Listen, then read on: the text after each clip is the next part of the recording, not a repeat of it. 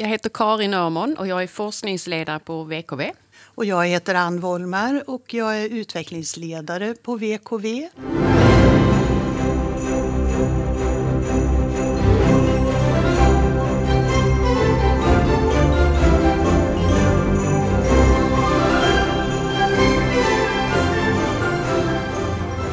Västra Götalandsregionens kompetenscentrum för våld i nära relationer, VKV, har i sitt uppdrag att skapa, samla och sprida kunskap om olika typer av våld. Det handlar om våld i nära relationer, mäns våld mot kvinnor, sexuella övergrepp, hedersrelaterat våld och förtryck och människohandel för sexuella ändamål. VKV förser hälso och sjukvården och tandvården med kunskap och verktyg för att fånga upp våldsutsatta vuxna och barn. Men också personer som utövar våld och barn som bevittnat våld i familjen.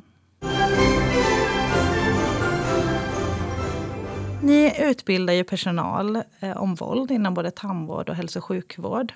Vad är liksom målet med era utbildningar? Målet är ju att vi ska upptäcka eh, och identifiera patienter som har en våldserfarenhet. Vi vet ju det idag att eh, har man en våldserfarenhet så kan det orsaka stora konsekvenser för hälsan. Eh, både fysiska och psykiska och både på kort och lång sikt. Så att det är jätteviktigt att, eh, att fånga upp de här patienterna i ett tidigt skede eh, för att vi ska kunna ja, erbjuda rätt insatser och stöd. Och det handlar ju väldigt mycket om att vi utbildar personalen om att ställa rutinmässiga frågor om våld till patienterna. Vad kan de frågorna handla om? Vi har ett eh, frågeformulär som vi eh, förkortar till FOV, frågor om våld. Eh, består av sju olika frågor där vi täcker in ja, det mesta utav våldet. Både det psykiska, det fysiska, det sexuella våldet. Eh, om man har eh, bevittnat eller upplevt våld under sin uppväxt. Om man har varit utsatt för våld av någon som inte är närstående. Om man själv har utövat våld mot någon annan person. Eh, både fysiskt, psykiskt och sexuellt våld. Och sedan om man bor eller har bott med barn som har varit utsatta för våld. Det här med att ni utbildar tandvården, hur kommer det sig? Tandvården möter ju de här patienterna också. De är ju en yrkesgrupp som, eh, som jobbar med eh, ansiktet och huvudet i fokus. Och de kan ju se väldigt mycket både nya och gamla skador. Så att eh, de är en jätteviktig grupp som kan upptäcka patienter som har varit våldsutsatta. Kliniknära forskning är ju också en viktig del av er verksamhet. Och eh, du Karin är ju forskningsledare hos er. Mm. Vad bedriver ni för forskning just nu? Vi bedriver ju olika former av forskning eh, i olika vårdkontexter. Men vi kan ju säga så att vi gör ju utvärderingar eh, av eh, våra olika implementeringar och så vidare när det gäller att ställa frågor om våld på rutin. Och vissa av de här eh, Eh, utvärderingarna leder sen mer till forskningsprojekt så att säga. Och eh, det vi framför allt gör nu, vi har ett stort omfattande projekt där vi kartlägger alla fall av dödligt våld i nära relation i Västra Götaland 2000 till 2016. Eh, och det gör vi med anledning av att vi vet att både förövare och offer till dödligt våld har sökt hälso och sjukvården i nära anslutning till eh, mordet. Då.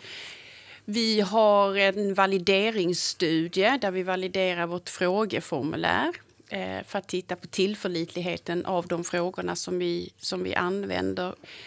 Vi tittar både utifrån personalens erfarenhet av att ställa frågor om våld, eh, vad man tycker om vårt frågeformulär, men också hur det är att svara på de här frågorna. Och det är ju då både barn och ungdomar och vuxna. Så vi tar ett stort, stort grepp om detta och en bred mångfald när det gäller att fråga om våld på rutin i Västra Götaland. Är det tänkt att alla vårdenheter, all hälso och sjukvårdspersonal ska fråga på rutin? Ja, vi inom hälso och sjukvården och tandvården vi har ju alltid ställt frågor om våld till patienter när vi, när vi misstänker någon eh, våldsutsatthet. Alltså att vi har ställt frågor på indikation.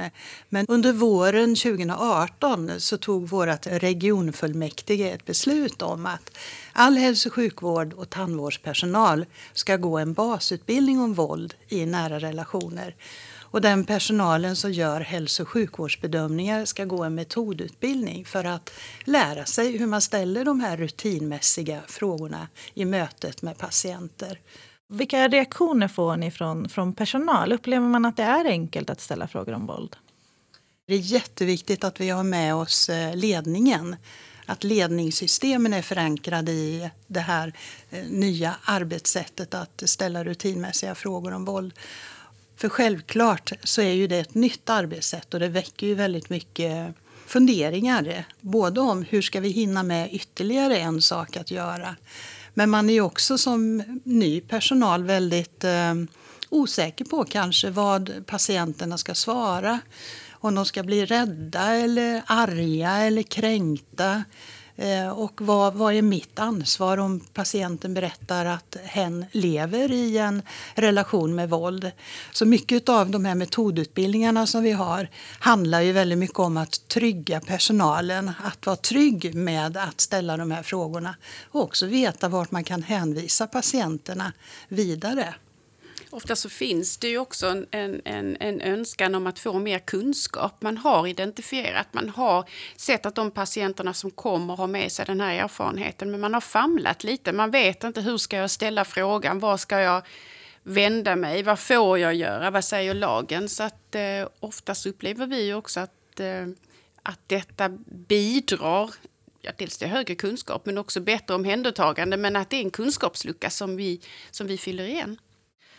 Upplever personal att man fångar upp fler patienter? Att man, det verkligen ger resultat? Att man ställer frågor?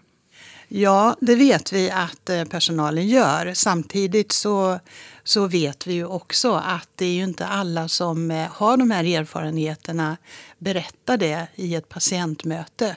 Men det är ändå väldigt viktigt att vi inom hälso och sjukvården att vi ställer de här frågorna. Därför att det har ett stort eh, signalvärde att eh, hälso och sjukvården har kunskap om våldet och dess konsekvenser. Och att vi också är vana vid att, att tala om våld. Eh, det är väldigt viktigt. Forskningen visar ju också att framförallt våldsutsatta kvinnor har oftast ingenting emot att berätta om sin våldsutsatthet, men man berättar inte spontant. Så genom att ställa de här frågorna på rutin så väcker man också tankar om reflektion. Och om man får då de här frågorna vid upprepade tillfällen så kanske just vid det här tillfället är jag beredd att svara ja på den här frågan. Avslutningsvis, har ni några tips till andra vårdgivare? Gå våra bas och metodutbildningar.